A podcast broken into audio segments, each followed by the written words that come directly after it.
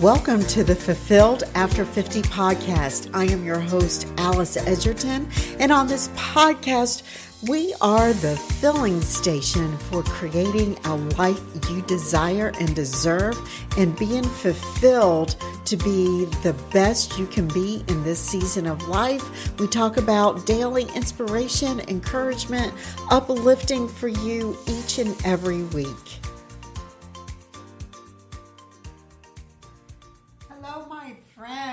Welcome back to the Fulfilled After 50 podcast. We are on episode 71. Today, we are going to talk about happiness. So as you can see, I had a little like a like a 3-week hiatus period there and you know, I think it's super important that we have to be still and listen to the calling that God has placed on our hearts, right? And sometimes we don't always know that. And sometimes our seasons look different. And sometimes we are in long seasons of waiting.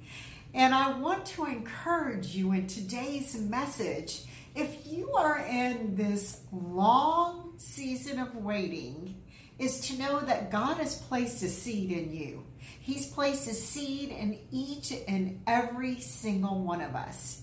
And sometimes it is a longer planting season than others, right? So when we go through that dry season, I want to encourage you is don't quit.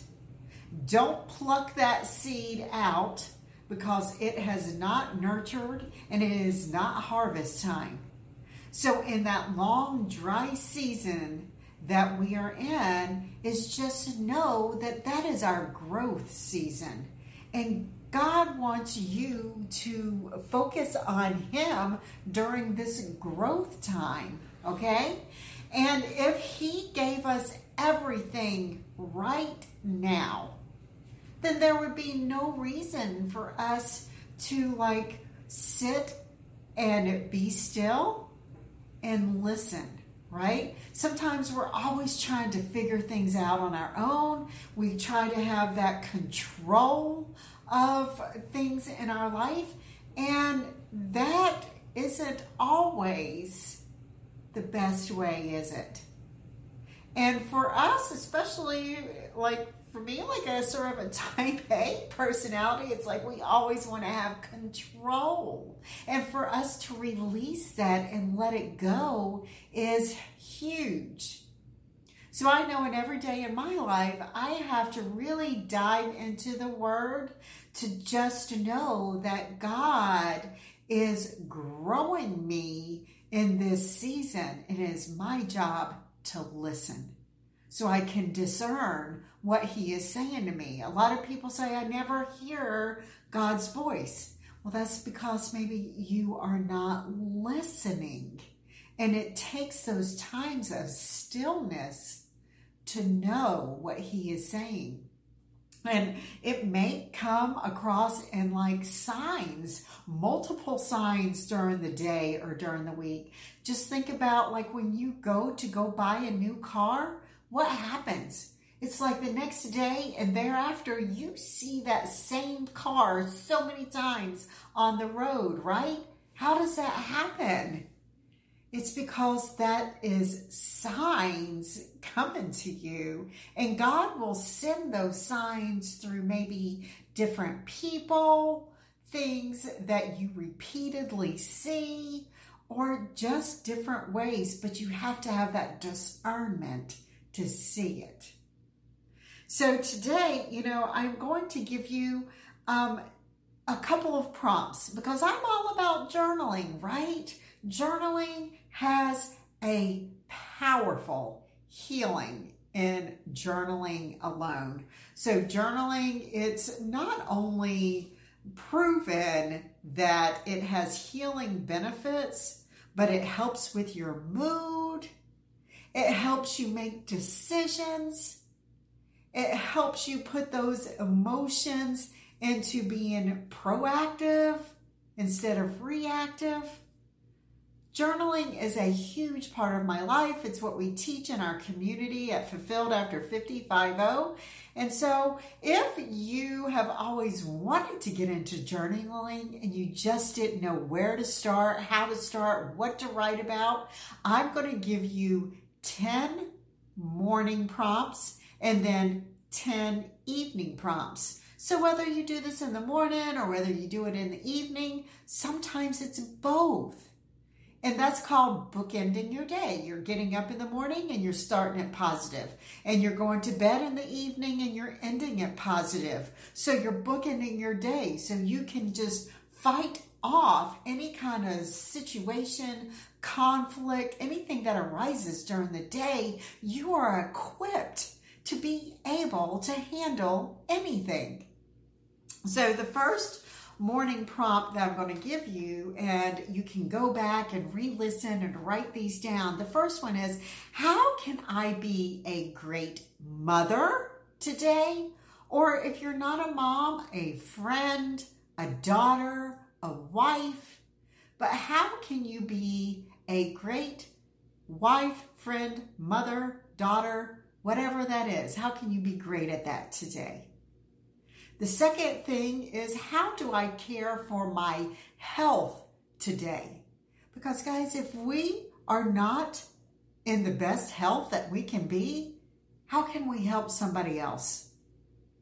How can we be the best caregiver, maybe to our elderly parents or to our grown kids or to your grandchildren? How can you be the best person and health wise, if you are not taking care of yourself to, in order to help somebody else. So that's the second prompt. How do I care for my health today? The third prompt is three words I want to keep in my mind today. And three words are powerful. It can be a trigger all through the day. If you are encountering a stressful situation, it's what are those three words that you have implanted in your head? For me, it's love, faith, and abundance. Because I want to grow in God's love. I want to have faith in His journey for me. And He wants me to be in abundance so I can give to others. So, what are your three words? And set up a trigger on your phone, like as you go under a doorway, or as you go in and out of your car, or maybe it's in your bathroom. What are those three words you can constantly say to yourself today? And then the fourth prompt is the message I have for myself today is dot, dot, dot. And so the message I have for myself today is I am enough. So, what is your message to yourself today? The fifth prompt is the most difficult thing I am going to face today. What do you feel is the most difficult thing you're going to face today? And write it down. And think about ways that you can have a solution for that. The sixth is the best way my best self would handle it. So think about the most difficult thing you're going to face today and how would your best self handle it? And then the seventh final morning prompt would be how do I show appreciation to either my family, if you have a work team, then your team. But how do I show appreciation today to my family or to my team? And then that will set the tone to your day. Those are powerful prompts. And then when you go and lay in bed, how many of you have said, I just cannot sleep. My sleep is horrible. Well, I want you to look at what are you doing before you go to bed? What have you eaten? What have you drank? What have you filled your mind with? Have you turned off your screens? Have you turned off your social media scroll? What TV show are you watching? I want you to look at everything you are doing before lights go out.